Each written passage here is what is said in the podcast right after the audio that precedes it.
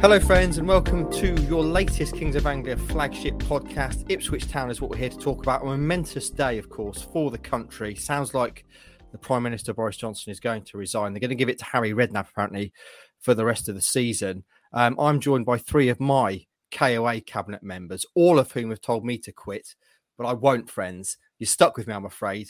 The Minister for Protein Powder, Stuart Watson, said, You're a joke, Keith. It's time to go. The Minister for Squad Numbers, Andy Warren, said, with all due respect, you've been a joke for three years at least. You're Osage, you're welcome. Get out. And the Minister for Facial Hair, Ross Halls, said, I do like you, Gaffer, but I think you should leave. I'm ignoring them all, friends, because I'm sure I've got a personal mandate to run this show. Uh, I hope you're having an excellent week thus far. We've got a lot to talk about today. Um, but first of all, let me introduce those three wise men. I'm going to start with Rossi, the beard, the prospect, Cabinet Minister for Facial Hair, Roscoe, how the bloody hell are you? I'm very well on this fine Thursday morning. Um, hope everyone else is as well listening, wherever you are in the world. Because um, we are worldwide, aren't we, KOA? We're massive. Absolutely. All that jazz. We are. We're absolutely um, massive. But yeah, um, my facial hair is, is going to get a trim next week, so uh, bring it on. Exactly. Bring it on. Uh, bring it on. Hutch Hogan, Andy Warren, how are you? You made your debut last night at KOA five aside. Um, I'm obviously still injured out for the season. Other other players have dropped like flies, but you were you were making your debut last night. I understand it was a clash of titans uh, last night. It was going to be the first time that Stewie and Ben Diath, basically the best ballers from, from what led to understand, clashed at the goal centre. Hutchie, how was it? A clash of the titans. It was. Um, I'll let Stu talk. What was the score? Like 25 5. what? uh, yeah, there was no clash mark. We got absolutely destroyed. Ben Ben is is very good at football. Yeah. Um second gear I think for him. Yeah. It wasn't a good night for us. Me and Hutchie are on the same team and uh, the, the losing team comprehensively beaten, humbled how did you feel, Hutchie, with your with your debut showing? Um, I think the la- thinking about it, the last time I played any form of football was on the pitch at Portman Road uh, for that Adidas kit launch game in 2019. So I was very, very rusty and very unfit. Would be my.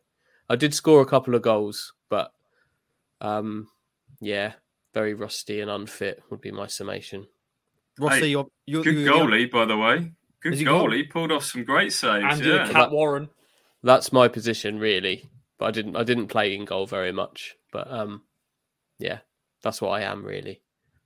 That's what you are, Stewie. We know you're all jacked up now. You're, you're twice the man you used to be, um, and I've, I finally found out why. The motivation because last week we talk about big sporting clashes, my friend. A lot of people will be able to relate to this. It was the school sports day at your daughter's school, which inevitably means the dad's race, which is why you've been packing on that muscle. You've now got the body of a hundred meter sprinter for the for the big dash. Talk us through it because I know as much as you're going to try and play it down. If that was me, mate, I would have been taking it so seriously. Um, how did you approach it?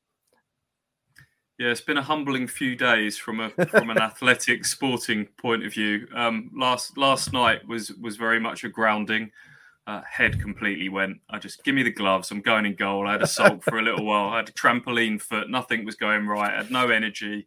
Yeah. Um, and that followed, yeah, a few days ago, uh, daughter's first school sports day. forget the kids' races. It's all about the dad's race, isn't it? The parents' race. Mm-hmm. Um, I was up for it. My wife was trying to, you know, don't get your hopes up. So and so's dad's quite tall. So and so's dad's plays football wasn't getting a lot of support there. She don't embarrass me. She's a teacher at the school.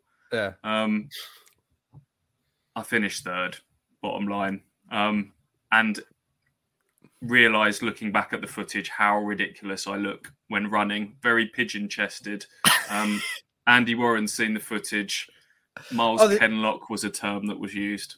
There's footage. Why haven't I seen this? What we do, you have... know, you don't get to see it because if I give it to you, then then it goes everywhere. what I do have is exclusive image from the race, um, Clash of the Titans at the uh, the Mid Suffolk School. Um, here we go. If you're watching on video, this is a treat for you. This is this is exclusive images from the race. The thing that I'm drawn to straight away, Watson, is you're running in bare feet. Like I assume you, you've rocked up in flip flops, have you? Um, Yeah. and that that has immediately offered a ten meter advantage to anyone else wearing shoes. Surely, I'll take that. Yeah, I was going to ask. I mean, I'll be honest. Look, look how much effort is in my face there, and the other guy's just looking over his over his shoulder. He's just he's just laughing. there's Usain that- Bolt vibes. Is that guy? Look at him. Get that picture back up, Mark. Is, Yeah. is that that is a cross between Luke Chambers and James Norwood? it is, yeah. Who is that? Is it uh, one of them? It's probably not James Norwood. He hasn't got kids. It would be un- No. unusual if he was at the school sports day. But Watson, I think next year, if you you Hmm. turn up wearing shoes, that immediately gives you five, ten meters on on your performance from this year. I'd say. Plus, by next year, you will look like Dwain Chambers, I'd imagine. So, um, looking forward to it next year, mate. You've got something now to build on. Yeah, I. So that wasn't the finish line there. That was Oh. still there was still about uh, twenty meters to go, I guess. Um, that guy's already looked over his shoulder. He, he's eased up. He's he's done the Usain Bolt. He's eased over the line. He's enjoyed it. Mm. I ran out of gas a little bit, and then another dad sneaked up on me on the blind side.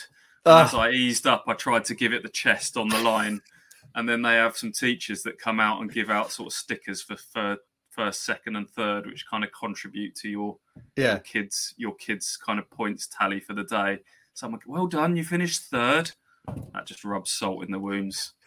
Are I- you I- disputing the decision? yeah, Are I want to take it to what? What's the equivalent of VAR? Take it to the sort of first the, uh, photo, photo finish. yeah. photo finish. Yeah, Yeah, yeah. I, I think Tech might give me second, but So- officially so third. your performance directly contributes to your daughter's overall school for sports day. Yeah, That's Wow, Yeah, yeah. that there's- is, that's- they, that is they give you a little ticket, and you go and put it in the box for your for your child's house. So yeah, pressure. that is pressure. Hutchie, you've got that coming up next year.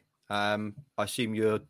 A, you need to know what the event is, don't you? Because there's the, nonsense like an egg and spoon race, for example. You can still practice. Was that just a straight what 50, 50 meter dash? Was it Stewie? Hundred meter dash, something like that?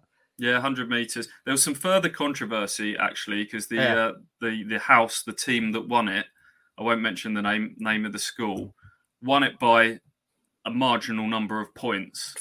Now, partway through the day, the head teacher just decided to join in one of the children's races, and uh, and finish third, which may have been the difference between between that team ultimately winning it. So It sounds there like there was a few rumblings amongst the parents on on the side.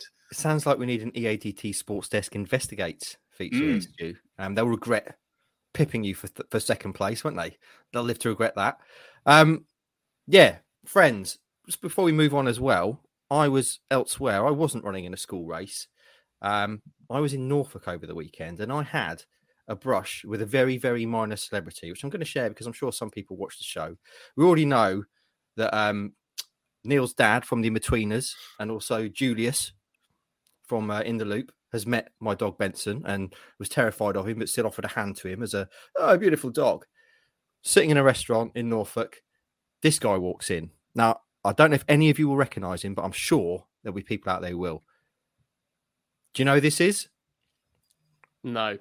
This, my Nope. friends, is the star of a show which was on a couple of years ago on, on BBC Two, I think it was.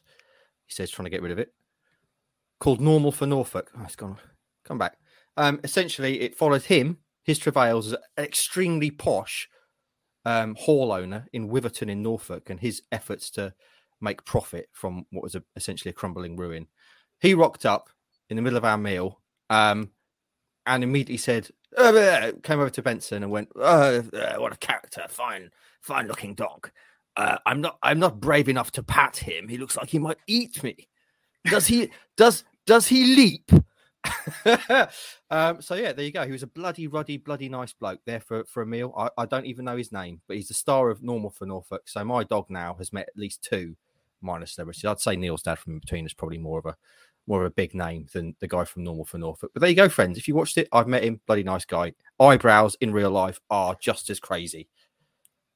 Yeah, they need some attention. Yeah.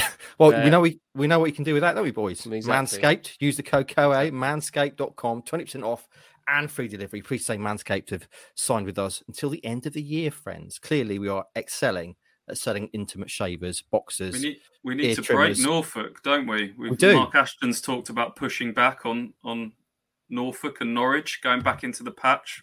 Let's get Manscaped north of the border. Well, I'll go and talk to my new friend. I'm sure he'll uh, he'll get involved. Right then, friends, that's enough for chat. Let's get into the serious stuff of football. We're going to start with sexy stuff. There's a lot to discuss this week, but sexy stuff is first on the agenda, as it always should be. And a story relating to a player who's not even at Ipswich Town is probably the story we're going to start with. Flynn Downes, formerly of this parish, Stu, heavily linked with Crystal Palace. Now looks like he might be heading to West Ham for 12 milli. Uh, and you've put a story online this morning. Basically, what we understand to be the sell-on clause, which is obviously the big interest among town fans. You want to talk about it? Yeah, there's been a fair bit of speculation um, as to what Ipswich would, would get. It's been pretty apparent for several weeks that Flynn Downes, or several months really, given his form for Swansea, that he would be moving to a Premier League club. West Ham, to me, always felt like destiny for Flynn Downes, cheeky chappy Brentwood boy. I think he's just a perfect fit for West Ham, and they're, they're going to love him. He's, he's kind of, I guess, the heir apparent to, to Mark Noble. Um, him and Declan Rice could be some partnership at, at some stage. Uh, but yeah, they're talking about. I think he's at medical stage now with West Ham. It's going to be between nine and twelve million. Um, uh, and our understanding is it's a pretty hefty sell-on clause that Ipswich negotiated when he went to Swansea last year, in the region of twenty to twenty-five percent. So um, that will be on profit that Ipswich make. So if it is twelve million, take off the one and a half million that Swansea have, have paid for him. That's a, that's a decent that's a decent uh, profit there. of Probably you know Ipswich are probably going to get somewhere in the region of two million pounds, hopefully over over the course of several years, uh, which is a nice nice little bonus. Mm, very nice indeed. Hutchie, a windfall like that, which they probably wouldn't have been expecting at least this this summer, it, is that something that will change the way they approach transfer business this summer? That's not what people have been suggesting. Suddenly, that we can start going for players that we maybe thought were a little bit out of reach. What do you reckon? I don't think it will change an awful lot, to be honest. Uh, if we were talking two two years ago, three years ago, that's obviously a significant um, significant financial shift having that mm. that coming in. But I don't think I don't think it will change an awful lot of what Ipswich are doing. To be honest, it's part of the business model to to to make money by by player trading, significant money by player trading. Mark Ashton's made a big mm. point of that in in the past through his career. Did it a fair few times at Bristol City, notably with Adam Adam Webster, which obviously affected Ipswich. But um, in terms of that money coming into the club, I, I don't think that will hugely change their financial uh, financial power in the, the transfer market this summer because it was already pretty it's already pretty strong, and um, I think they'll they'll stick the course with what they what they were doing. Very nice indeed. How do you reckon Downes will fare in the Premier League, Rossi? Do you reckon he's a sort of player who can hold his own in the Premier League? he was destined for the Premier League, weren't he? Really, um, I think we always knew at Town that we weren't going to be able to hold on for him that long. But um, yeah, I'm looking forward to him. You know, alongside Declan Rice, I think that you know West Ham fans were fearing Declan Rice was going to leave, but now they could have Flynn. You know, Flynn Downes apparently was quoted as Declan Rice 2.0, but Flynn Downes is his own player, of course. And um, yeah, it's just good to see. You know, young players like Flynn Downes get an opportunity in the Premier League. You know, we've seen we've sold off players to go to the Premier League, Tyrone Mings, Aaron Cresswell, the likes of that. Um, but I think he's he's going to love it. I think he's going to thrive, and he's a West Ham fan, isn't he? So mm. um, I'm sure he's going to love be wearing that that West Ham kit, playing at that stadium, and um, yeah, I think he's going to do all right. You've I think it's the perfect spot yeah. for him. Perfect spot for him in so many ways, so many ways because I, I don't think he's going to have to come in and, and play from the start immediately because they'll they, they have got Rice in there with Soucek and um, Noble was only playing 10, 15 minutes a game, and uh, and he can kind of take Noble's place and grow into it. I think I think he might take a little while to grow into the size of the club that he's gone to. That will be that will hit him, but I honestly think Flynn could play for England. I really do. I, I, I down the line, if he if mm. he adapts to this, how he might, how how we hope he might, I I honestly think it's not out of the question that he could play for England one day. 7th of July 2022, Andy Hutch Warren says Flynn Downes will play for England. Note it down. Could, remember. could play for England. Will will play for England. Will definitely play for England. Might play at the World Cup. I think that's what you said. Um, just note that down and we'll, we'll, move on. Let's move on to more sexy stuff. There's been, it's obviously been a much quieter summer than it, than it was last summer, but there are still stuff things happening out there. Things have already happened. And Stu, another another exclusive from you earlier this week was Town's link to a left back from Leeds, Leif Davis. Tell us all about it. Yeah, someone who was seen as a bit of a wonder kid at Morecambe as a youngster. Leeds kind of snapped him up um, at the age of 18 before he'd even made his EFL debut. That was a, just a few weeks before Bielsa arrived at Leeds, and then Bielsa arrived and and really liked the look of him and promoted him very quickly from the under 23s in, into the first team. Had a fair bit of traffic in the way, people like Stuart Dallas, Alioski, others on that left side, but was kind of always in match day squads on the fringe of things. Um, got a few appearances here and there for Leeds over the course of three years. There was a knee injury as well, which which held him back, and then ultimately joined Bournemouth on a season long loan last summer. And again, sort of similar story, a little bit of injury, illness kind of held him back. And um, uh, the guy whose name escapes now, the Zimbabwean international, uh, ended up sort of making uh, that sort of left left back role. Someone called Zerma? Yeah, Zemura, yeah, yeah, ended up sort of making that that left side left back role his own at, at Bournemouth. Um, so a little bit frustrating there, but it's certainly seen as someone with with big big potential in the game. Still only 22. Yes, he's a left back, but he's an attacking left back. He's a powerful runner. He's hmm. someone mm. that Ipswich could kind of convert in the same way they've done with with Wes Burns. Um, it's been reported elsewhere that Ipswich have made a, a a million pound bid. My understanding is that those reports are a little bit premature, that it's just at an inquiry stage at the moment, but he's very much someone that uh, Kieran McKenna is, is very keen on. I think we said at the time when when um, Greg Leigh signed that there would be further additions to come down down that left side. Um, where that leaves Matt Penney um, remains to be seen, of course. But um, I think more likelihood is with him in, in the last year of his contract that this would be a, a cash buy and would be, you know, significant money by by League One standards. But the problem with buying from Premier League clubs is that at this time of year they want to kind of stockpile their numbers. They want, you know, I think Leeds are going off to Australia for a pre-season tour on Sunday. They'll want to have several bodies to kind of to to fill out their squad for that. Davis is on the plane, from what I gather. So you sometimes have to be a little bit patient, and we've we've discussed that on this pod that they've done well to get you know a loan and three free agents in so far. Now they need to be a little bit more patient on some of these cash signings. Davis is one. Uh, George Hirst at Leicester will be another one. I'm sure they'll they'll want him to sort of hang around for for pre-season. Um, but yeah, a, pl- a player Ipswich are, are very interested in. I love the term cash signing because it just conjures images of, of, Ashton just walking into boardrooms, just literally just there you go, count mm. that. I think it's a million, might be milli five, don't really care. There you go. Um, Hutchie, if Leif Davis comes in, is he coming in as the prohibitive starter at left wing back? It depends. It depends when he comes in, doesn't it? I think there's every if they're able to do something with him or or somebody else in that position by the start of the season, um, in enough time, then quite quite possibly. But if not, mm. we've seen it time timing time again before that that if you get the shirt, you can try and you can try and keep it. I wouldn't I wouldn't um I wouldn't feel certain of him being the, the, the starter right now, but that, that's the kind of the kind of the kind of signing I, I want them to spend cash on. Mm. That that's the kind of profile that I, I I think spending cash, and that is a that is a significant amount of money. I know a million pounds in modern football is isn't anything really. Mm. For a, League One signing at left back for a million pounds, that's that's really quite something. So if that ends up being um, being done, then that that's a significant kind of investment in him. So he would be the long term answer. Whether he's the opening day starter, that obviously remains to be seen. Making moves, baby. Uh, uh and someone else is making moves this week Roscoe, we have to mention this in the transfer roundup. Paige Peake, because it's an historic move for an Ipswich Town female player, moved to Southampton, rivals for, of last season, and it's the first time that a, a female player has gone for a fee.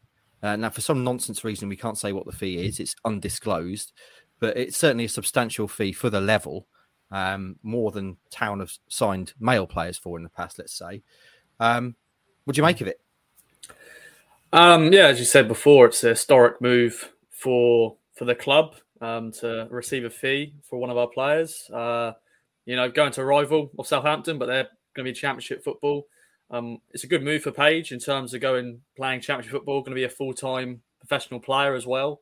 Mm. Um, but of course, it's disappointing because she's one of our key players. You know, graduate of the academy. Um, I don't know. The team is disappointed to see a you know a player leave, um, but it's an historic you know move, and to get a fee for one of our players for the first time is a big statement, you know, for mm. women's football. And you know, best of luck to Paige and see how she does at Southampton. Um, but yeah, just I think it's just disappointing to see a, a big player leave, but it's always going to happen. How much of a loss will she be? She obviously was uh, was a key part of the side, wasn't she? Um, scored I think seven goals was it last season? Mm. Um, good goal scoring record for a defender. So a, a, big loss, I'd imagine. Yeah, definitely. You know, as I said, she's been a key player for since she made her debut in 2019. She was she was known as the free kick queen because she'd always score from free kicks. She scored some unbelievable free kicks, um, especially against Norwich when we played them. Um, mm. Took a lot of the set pieces, took a lot of the penalties, scored against uh, Southampton um, from the penalty spot in the league game against them. Um, and yeah, it's you know a big player leaving, but it, shows how well we've done with our academy because you know players now leaving for fees, and I think that was a big thing signing pro contracts in the summer last year because mm. Paige, if she didn't sign that contract, she could have gone for free. We wouldn't have got anything for her. So for her to go to Southampton for a fee, and it now proves why contracts are good because yeah, there's so many players who could just leave for nothing, and well, you put all that hard work in sort of growing them as a player and developing them, and then you just let them go for free. So mm. thankfully, we've got a fee for her, and uh, yeah, I'm sure we'll f- they'll, they'll Southampton us will, will play again at some point, and um, we shall see how she gets on. There's a bit of a cheeky tweet from Southampton I saw announcing it. That was if if you can't beat them, dot dot dot. join them, and uh, yeah, that's, that's going to sting that one, isn't it, Rossi? They sort of battled Southampton all year for promotion, just pit, just pipped them at the post, and then have, have pinched one of, if not their best their, their best player. So just let's let's hope uh, next year's the one for, for the women as well. Because um, yeah, if, if, they don't get themselves up, up, another level, then you leave yourself open to, to losing your best players, I guess, don't you?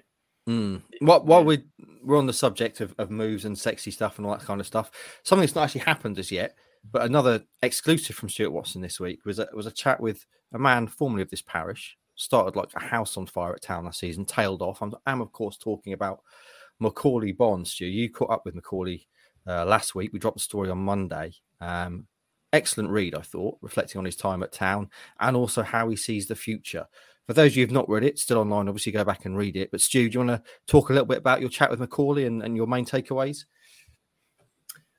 There's not many footballers like Macauley Bonne around, is there, that speak that are quite happy just to to be accessible and speak so openly mm. and honestly and passionately about their situation. Most are very protected and guarded by PR people. There's, I've spoken to players in Macauley's position, not quite Macauley's position, but that have been in a bit of a will they, won't they, where they're at situation. And ultimately, oh, I better not say anything now. I'm, I'm going to end up upsetting my employers and I'm going to put people's.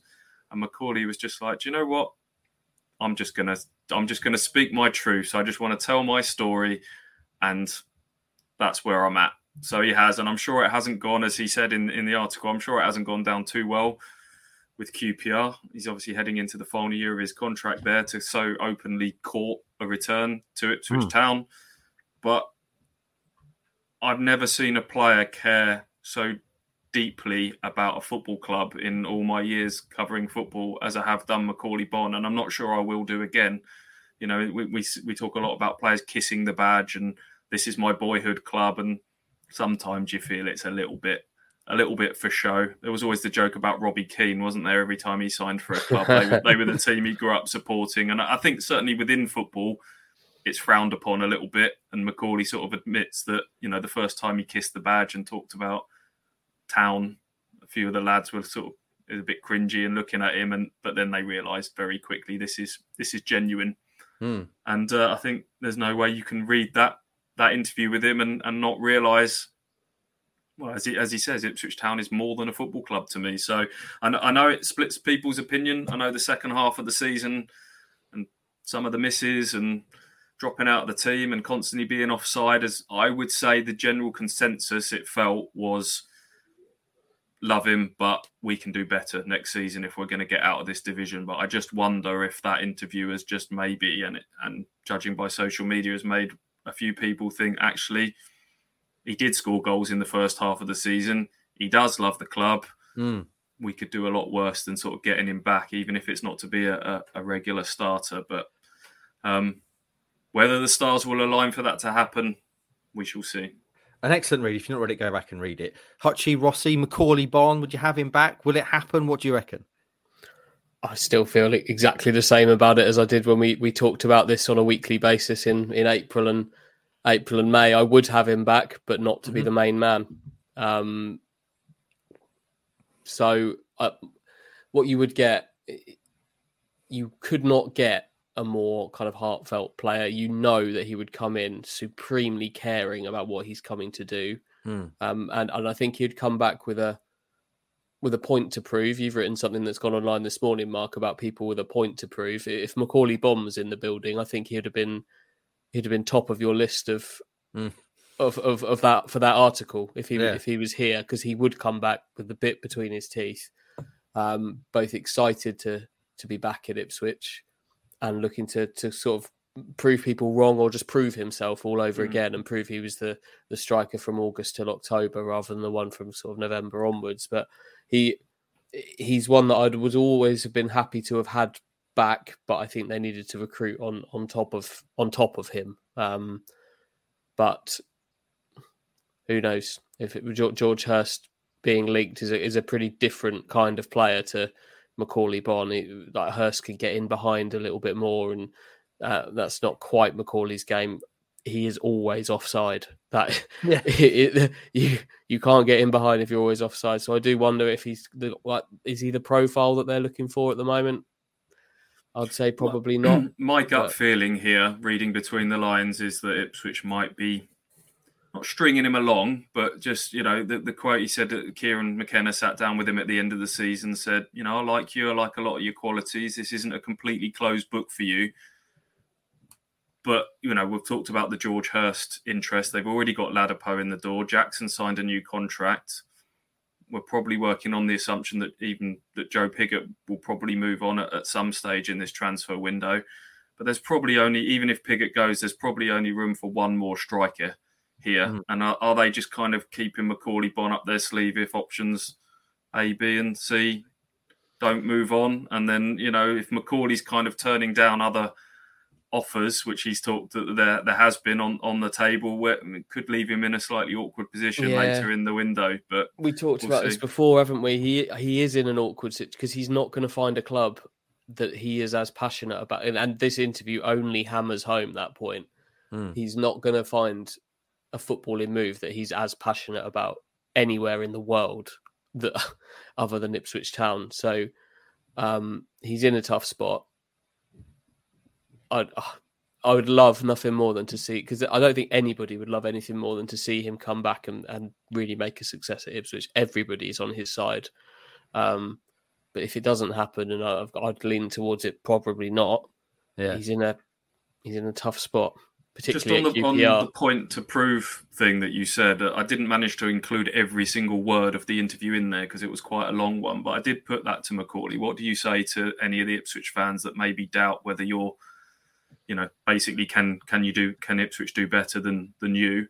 And we, we, he talked obviously quite openly about some of the off-field situation that maybe affected his form in the in the second half of the season with with some fertility issues and miscarriages with, with his partner.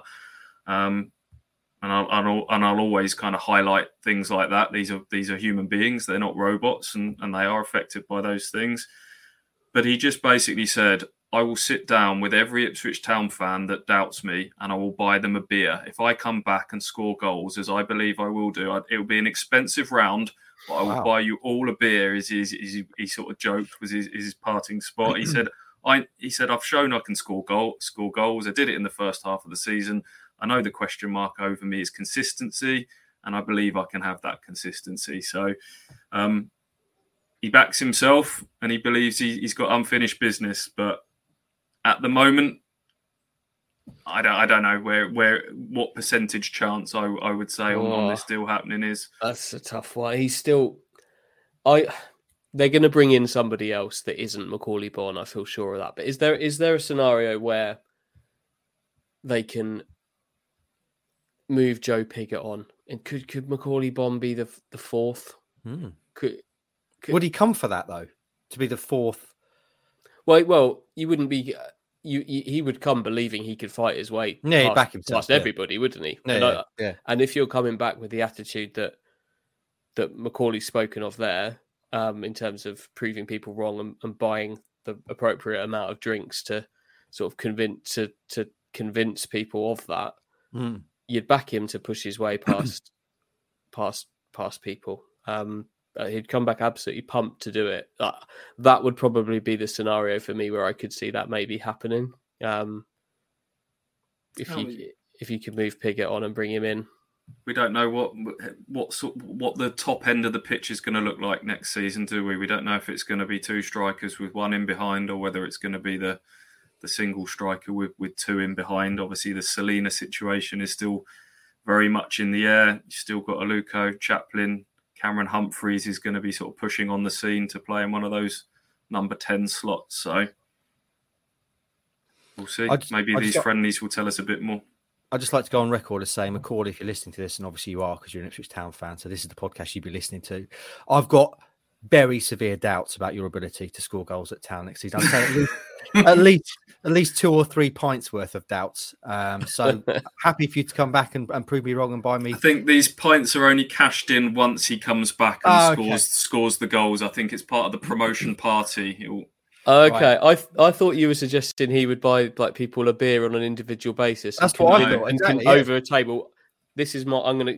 By the time you finish this pint, I will have convinced you that Yeah. I'm the man to be here. Yeah, yeah. that that would be a very long process. I'm I'll see saying if I I can get the T's and C's locked Yeah. down on this one. If we But I think it don't was wanna- I, I will come back, prove people wrong, and, and any that doubted me. One, once I have proved you wrong, I'll buy I'll buy a very expensive Okay. uh, promotion party I've round. I've got vision, visions of it being like a book signing. He's sat up Just there on his little off. toe. He would be absolutely smashed by the end, wouldn't he? If he's having one as well. I'd be up for that. Um, I've got visions of this. He talked about, you know, obviously it could happen in January, it could happen in ne- next summer. What, you know, Ipswich might go down another route. They might sign another striker. Bonner ultimately ends up staying at QPR, doesn't have a lot of game time, and then January rolls around, and Ipswich are wherever they are in the table, in in and around the top six. And you just need something to give everyone a bit of a lift, and you go and get Macauley Bonne because he's now six months out from the end of his contract with a with a loan with an option to buy, and that just Like fires ev- everybody Like it. up and gets Very- down over the line. very important thing that needs to be considered in this scenario that if if you're going to hold out for the true Macauley Bonne to come back, there's going to be a squad number shuffle. That number 18 shirt needs to be left free. Well, this is something you make is a good vital point, Andy. A vital part of this. Well, he he has said to me, if I do come back, I will won't wear any other shirt for Ipswich Town, and I've been a bit flippant about squad numbers, but I'm not. I can't on this one because every, I think everyone knows the story behind why Macauley Bonne wears 18. Go and look it up if you don't. Um, yeah, may, maybe Ipswich just need to keep keep that free. Well, when that gets published, if that's vacant, yeah, that's, we can that- say it's look, happening. You all mock squad. you all mock squad numbers, but Yeah. obviously this one's different. But if it's vacant on that day when that gets published, that that is genuinely that has to genuinely be be a That's the sign. line. If, the especially if it's vacant all season, it's it, no one wears it until January, and then your little your little scenario can play out there. Well, you don't. We don't want injuries, but you know, all of a sudden, Caden Jackson or someone's hamstring pings in like December or something, and you need a striker. It's hard not to be romantic about these things, isn't it?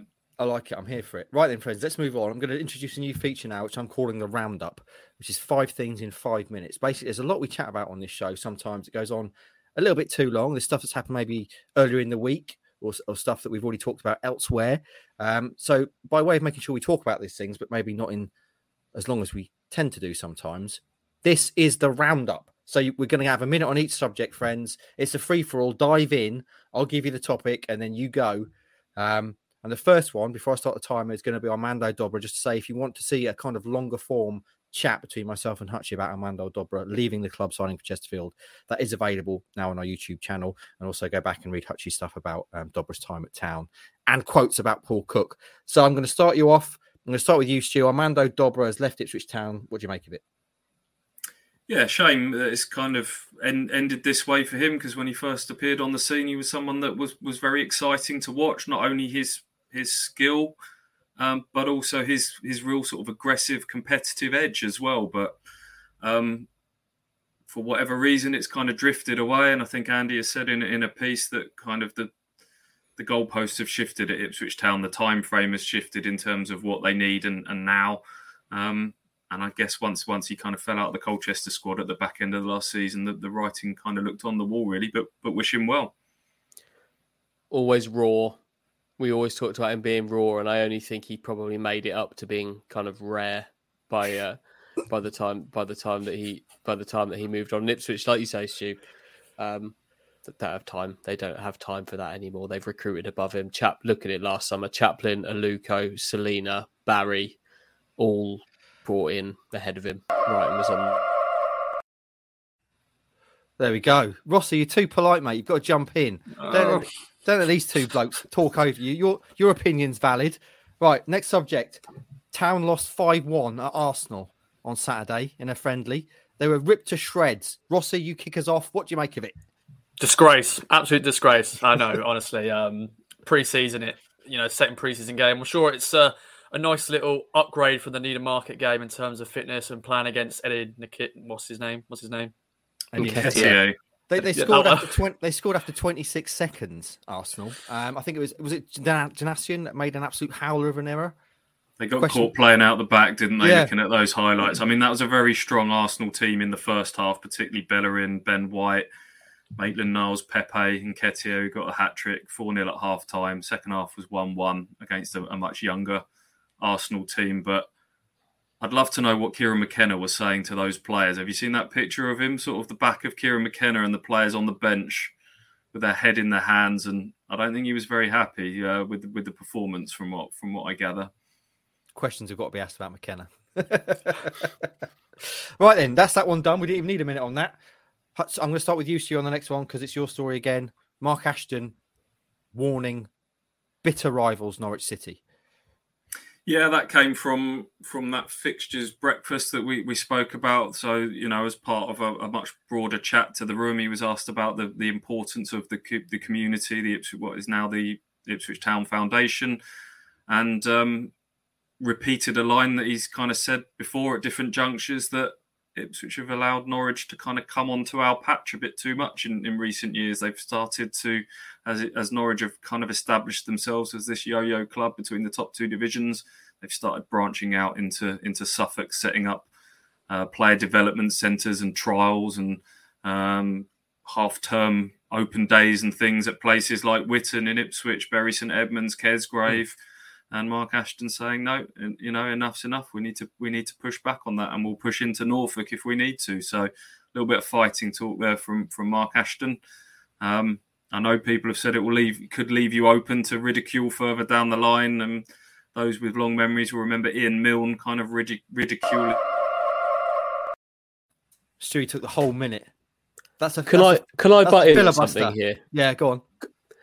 You took. I was on holiday for this fixtures breakfast, which means I couldn't take up my my invite. But what was the breakfast? What was uh, what was available? Bacon rolls. Standard. No No, pie. no more questions. right, the next subject is Fabio Wardley being sponsored by Ipswich Town. I'm going to kick off on this, obviously, because it's my my passion, and I think it's it's, it's a lovely move from the club. We know Fabio's obviously said he wants to fight at Portman Road one day. He uh, he was a member of Ipswich Town's academy, and it's something the club don't need to do. But to, to have Fabio Ward, then I'm going to speak to him later on today, walking into the ring in the O2 Arena wearing the Ipswich Town badge on his shorts, it's just a nice tie up. There's a huge long line of boxers at the top level being linked to football clubs, Bellew and Everton, uh, Warrington and Leeds United, and obviously Man City and, and Ricky Hatton's probably the main one. But I just think it's a it's a really nice touch from the club. Um, and you know, it, it, it crosses those lines between football fans and boxing. There's a big crossover anyway there. Anyone else got anything to say about this? What's I the like ceiling? What's his ceiling? Yeah. Who what Can he, knows? what, what can he? What can he do? Who knows? When he turned pro, there were people kind of saying he might, he might get to English level. He's already English champion. Other people said he can be British champion. That's potentially the next fight, Nathan Gorman, later on this year. Who knows? He's, he's an athletic freak. He's got serious power in his hands. Who knows? And he and he also moves incredibly well. And there is my time up. Done, Final mate. bell. Well done. Uh, I, I, I honestly didn't know if you'd stick to once you got going on boxing. I thought you might have strayed I could- over the, the I time could limit talk there. about it. I've, I could talk about it for a while. Um, I had to mute a conversation on Twitter with you with, that I somehow ended up involved in last night about boxing. Don't Yeah. care. Move Don't on. get don't get me started. Fabio's fighting O2, by the way. Kingsley Ibeh this weekend live on eBay. IBA, eBay, I B E H is Is he sponsored by eBay? no, sadly, is not. Um, right, final topic: Derby County, the mighty, formerly mighty Derby County, uh, now out of administration and making moves. Who's going to kick us off? Same old Derby in it, splashing the cash on big wages. Um, but they've signed some experienced players and um, promotion rivals again, pretty much from out of nowhere. Um, so yeah, Dave McGoldrick taking on town. That'll be an interesting. That's a, a nice little key point, talking point going into the games against Derby now, and Mm. Conor Hourihane as well. Um, so there we go. That's my that's my take on that. We'll see. I, I I don't know if it's necessarily splashing the cash. I think they're still quite limited by by certain sort of mandates and what they can and can't do in terms of in terms of deals. But I'd be interested. Yeah, I would describe this that these signings as as interesting. I think there's some some intrigue to them, kind of slapping a squad together willy nilly. It feels like uh, Hourihane I really like. I think that's a really good signing. A couple of the others, not sure. Um, but yeah, interesting. Stu, you got any thoughts? It's eye catching signing Dave McGoldrick, isn't it? Yeah, you got. suppose you got to look at the age of some of these players. McGoldrick, thirty-four, says he's as hungry as ever. He's somehow managed to stay fit ever since he left Ipswich and, and rattled out some games for Sheffield United. But he is thirty-four now. Uh, There you go. Brings us to the end of the roundup, friends. I quite like that. That's going to be a regular feature when we've got enough things to fill it. Right then, friends, it's what most people are tuning in for, I'm sure. It's mailbag time.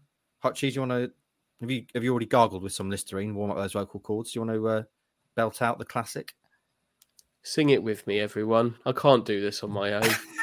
Don't you shake your head. You're the man. Come on. I'm not the man. You are Um, the man. Mailbag, mailbag. It's time for Mark, Andy, Stu, and Russ to dip into the mailbag. Pathetic from everybody. Nah, all round good performance. Still in still in preseason mode. Got to get Voice miles of an it. angel. Got to get miles in the legs. Right then, I'm going to go. I'm going to start off with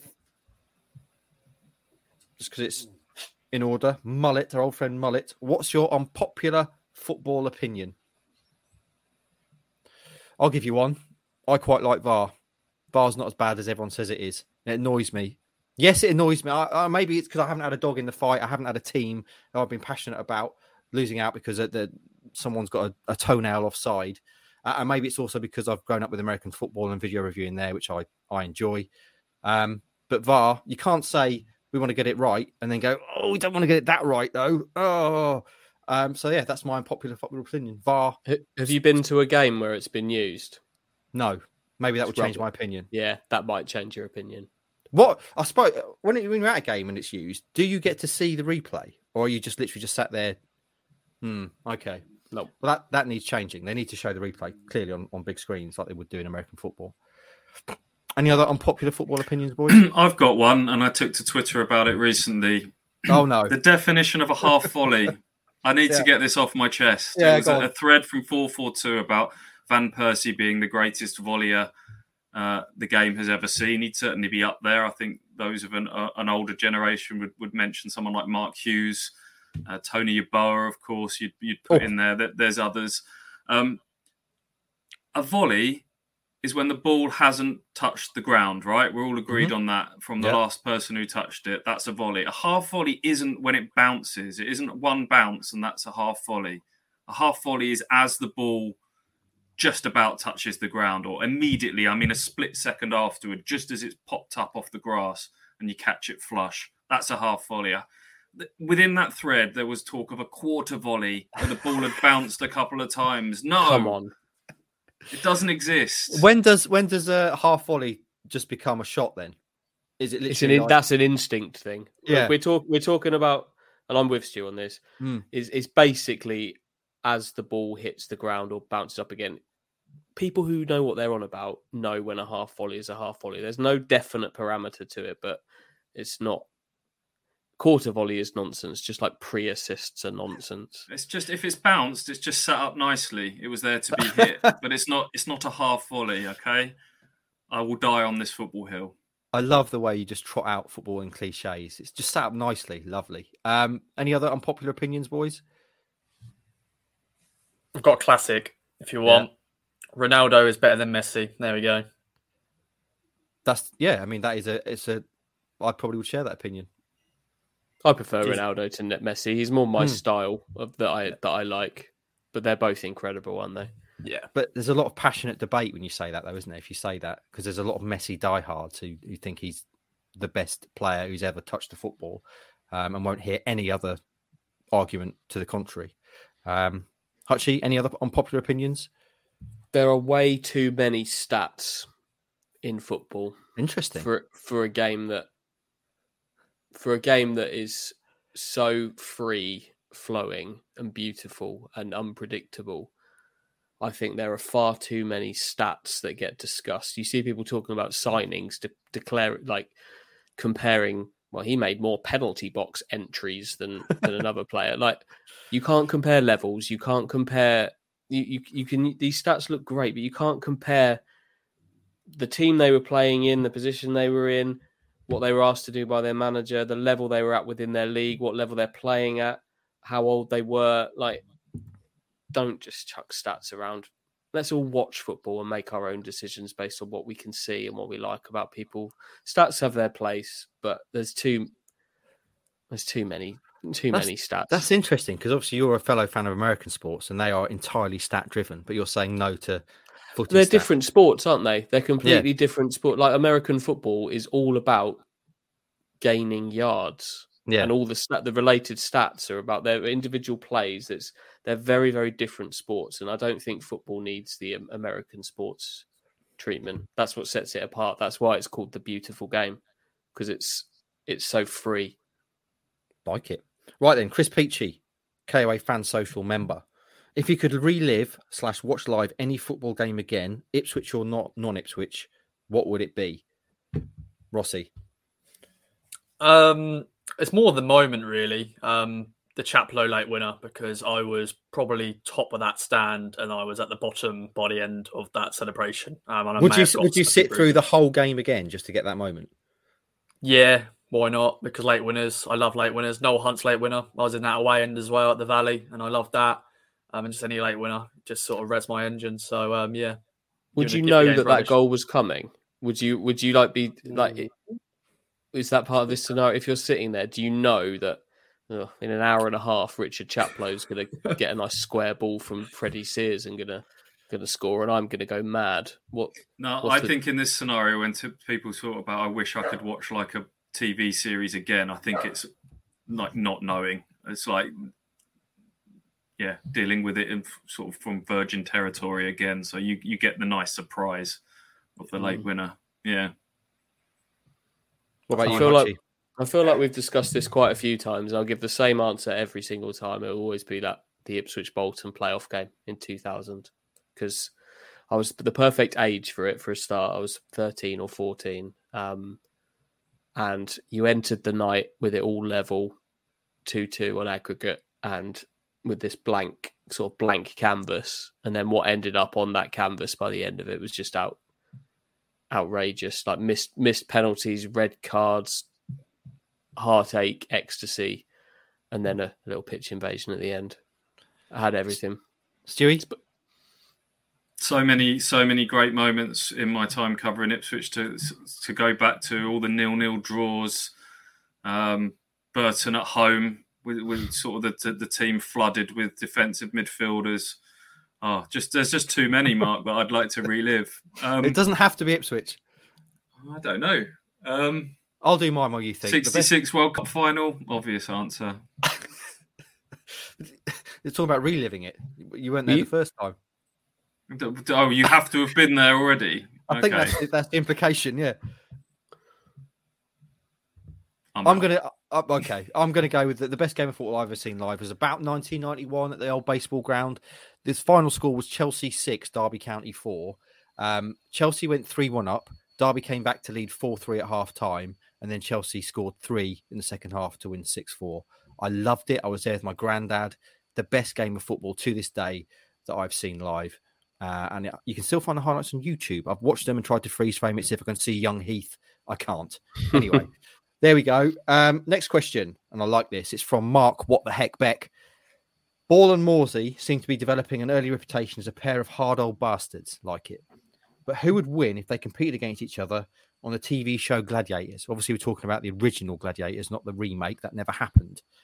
Um, I want your best impression of John Anderson's competitor, Gladiator Ready. Gladiator Ready. Interesting fact before we get going: John Anderson used to coach my mum when she was an international athlete, because he was an international athletics coach. Had the worst season of a career under John Anderson. Make of that what you will. Um, but friends, Ball versus Morsy on Gladiators. How you seeing it going? You've got Ball is is bigger, isn't he? Physically, he's larger. He's longer, so he would probably excel more at games like Hang Tough uh, and the one where you had to climb up a wall. Um, but then things like Gauntlet and Murder Ball, whatever that game was, you'd imagine Morsy would be better at. That was called Powerball, and Powerball, he, that's it. Morsy would be very, very good at that. Hmm. Ball's got Ball would win at the duel, wouldn't he? Up on the the pugil, pugil sticks, I think. He'd, I, I don't his- know that he would. He would. I though, think 'cause his he- reach, his reach, he'd- Yeah. he'd, he'd have better reach. I think, but overall, I'd back Morsy.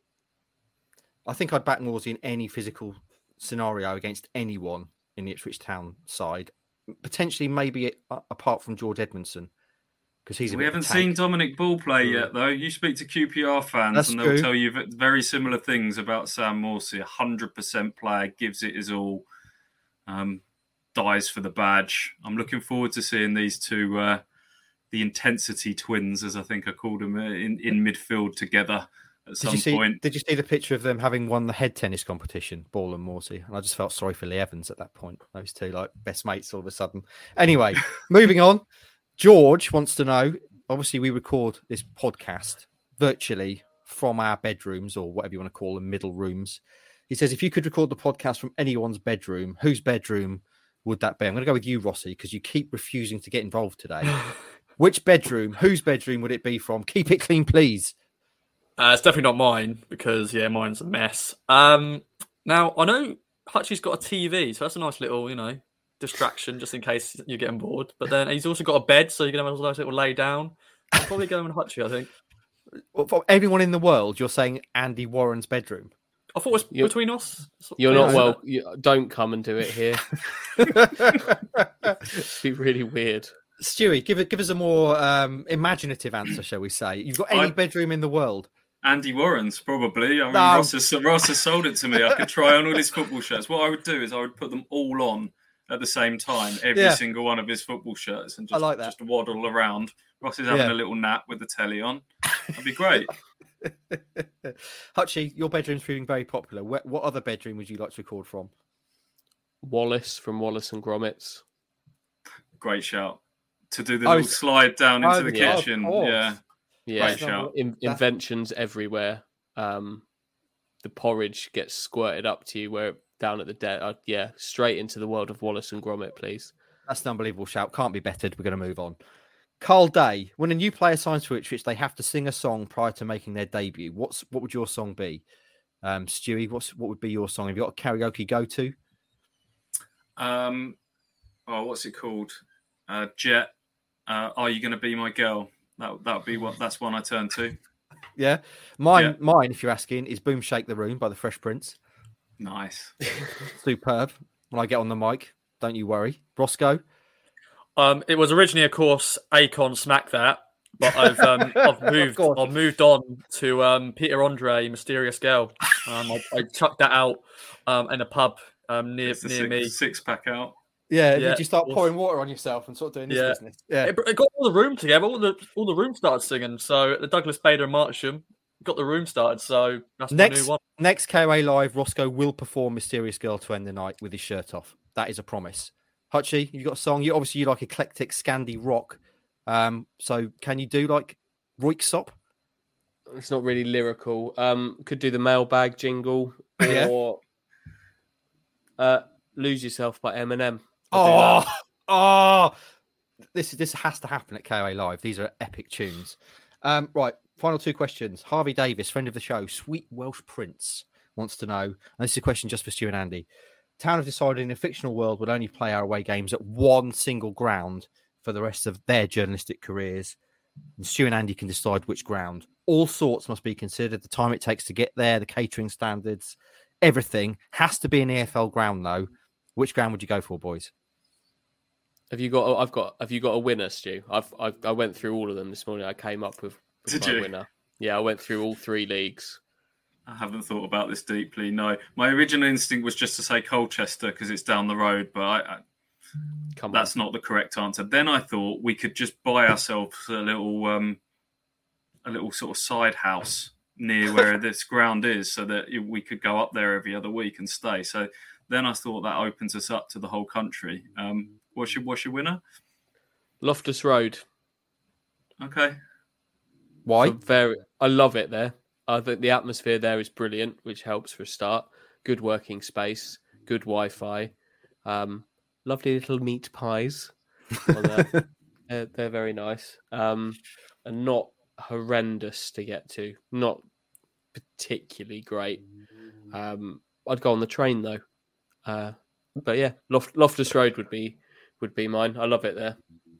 Very West, nice. There West we. Ham logistically, I think we get the best of a Premier League ground, and then, like you say, we can just jump on the train to Stratford. That would that will do me.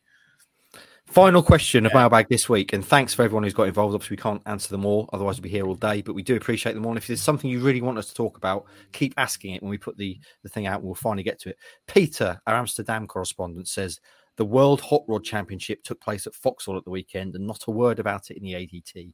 I'm shamefaced. With the exception of hot rod racing, what sports do you all not give a damn about? Um, I think I've made my views quite clear on nonsense sports on here before, um, and, and we have to finish at some point in the next five minutes. So I'm not, I'm not going to start listing mine. Boys, have you got any sports you just couldn't give a toss about?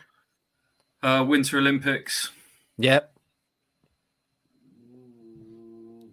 I don't care about that very often. Like when they come around, I actually quite like watching the speed skating and things like that. There's loads of sports like that that when they come around, I quite like it. I don't. There's no, there isn't a sport that I just detest. I like all of them in in varying ways. Honestly, Really? I went, yeah, Every single sport. Archery. yeah. I'd watch a bit of archery. I used to be quite good at it. Rossi, what about you? Hockey, just don't don't care. Fair enough. That's it. I've got mine. I, I won't go through them again. That brings us to the end of mailbag, friends. I hope you enjoyed that. As I say, thanks for getting involved. Now then, next up, next week, we've got a few minutes left in this show. West Ham Town are actually in action at West uh, against West Ham at Portman Road next week. After this trading week at Loughborough, boys, what what do we want to see? I guess one of the most interesting things will be the formation. Will it? Yeah, it'd be I haven't- interesting yeah. to see if it's back four again, like it was Mm. was against Needham in the two halves. I don't think that that means too much at this stage, but that'll be interesting. I think West Ham have got another. Uh, they're playing two games that day. They got t- they got a team at Boreham Wood, so I'd, I'm interested to see who West Ham send to Portman Road. How many of their their big name players and. And whether Mr. Downes might be part of the uh, the West Ham squad by then, that would be quite fitting. That his his first game for them could be could be back at Portman Road. That'd be interesting. They did that the last the last time it, uh, West Ham came to Ipswich ahead of the COVID season. They did the same thing and split the squads, and the Ipswich game got um got the better got the better hand, I think, in terms of the, the West Ham squad. I haven't seen them yet this summer. I, I was, wasn't at the Needham game. I was on the beach, so uh, just, I'm just looking forward to just looking forward to just looking forward to seeing seeing Ip- Ipswich play football again and uh, begin from there. Yeah, follow that all with us next week. Ross goes off next week, so there won't be a game day or anything. But um, obviously, the boys will be there, and we'll be bringing you as much as we can from that day. I must apologise. Benson's just come in and started snoring loudly right next to me. That's what the noise is. There's not some kind of international emergency going on in my house. Um, and we can't finish this week, friends, without an update on Ross Halls' driving. You had your theory test for the 174th time. on Monday. What was the result, Ross? Um, probably won't shock the listeners. Um, I failed. Uh, so yeah, here we go again. Another I thought- twenty-three pound on the road. I thought what we'd do, Ross, to try and help you, is have a little test every week on this show, um, just on what signs are. So you can you can you must have seen almost all the questions now anyway. So we're going to start today for the the viewers. I'll bring it up now, and for the listeners, I'll describe it. This is the sign. So it's a red circle with a long white tri- um, rectangle in the middle of it. Ross, what does that sign mean? I'll be. It's no entry, of course, but if I Yes. didn't get that right, then I, you would be alarmed. Like Ross, seriously. Yeah, Um, but yeah, I started easy this week. It'll get h- Yeah. progressively harder uh, until you Okay. finally pass. So there you go. One out of one for Ross on the KOA driving test revision. Friends, that brings us to the end of the show. Um, I hope you enjoyed it. We've covered a lot of ground, a lot of questions and thoughts thrown in. Before we go, I must remember to tease various things. Excellent content out there if you've not already consumed it. Stewie did a really good interview with Rossi about his career to date. Felt a bit like um, an obituary at times. no, the other way around. like- Sorry, what? Oh, sorry, I Ross. interviewed him. Ross interviewed, yeah, sorry, I'm so Stu interviewing people. Ross interviewed Stu about his time covering town. It was a very, very interesting listen. Lots of things in there that I'd forgotten even happened, Stu. We've we've been working together covering Ipswich Town for so long. Um, there- there's excellent stories in there, also excellent advice um, for those of you who want to get into journalism. Um, so go back and listen to that.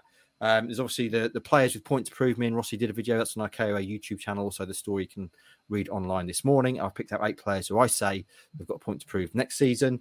Uh, Mike's latest um, favourite town 11, which I think was Joe Fairs, off top of my head. Blue Monday podcast to go back and listen to that. And also, of course, the Fan Social Pod from earlier this week. Friends, have you got any other business before we take our leave? Rossi has.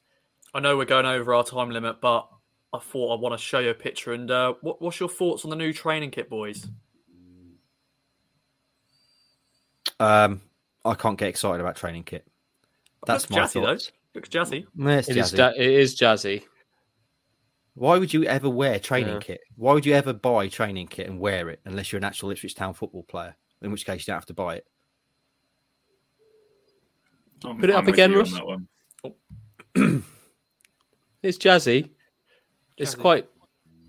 It's yeah. It's quite quite nineties. Oh, I can feel myself going down a controversial I like that. sartorial sartorial opinion coming on. I'm not going to share it because the backwards hat thing is still being discussed.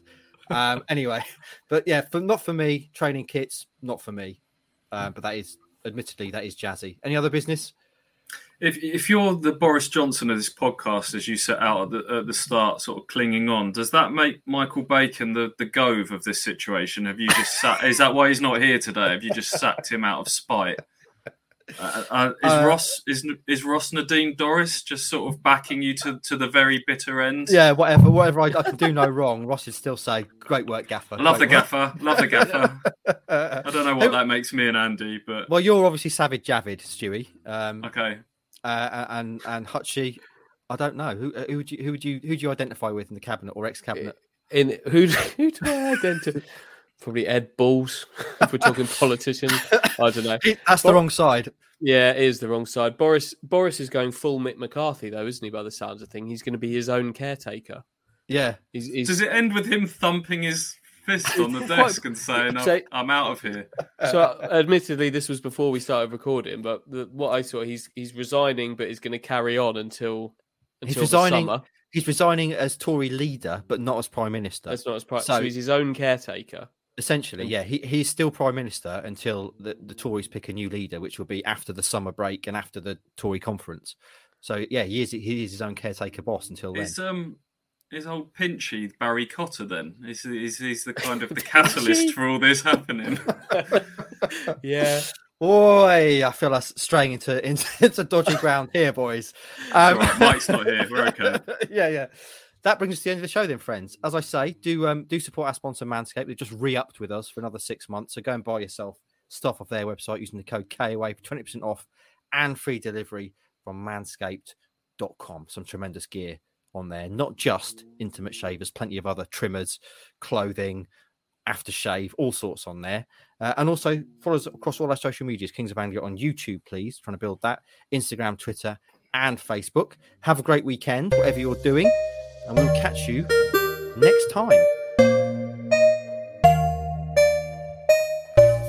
Crime to football, Brexit to Cokeville. For more great podcasts from Archant, head to audioboom.com slash channel slash Archant.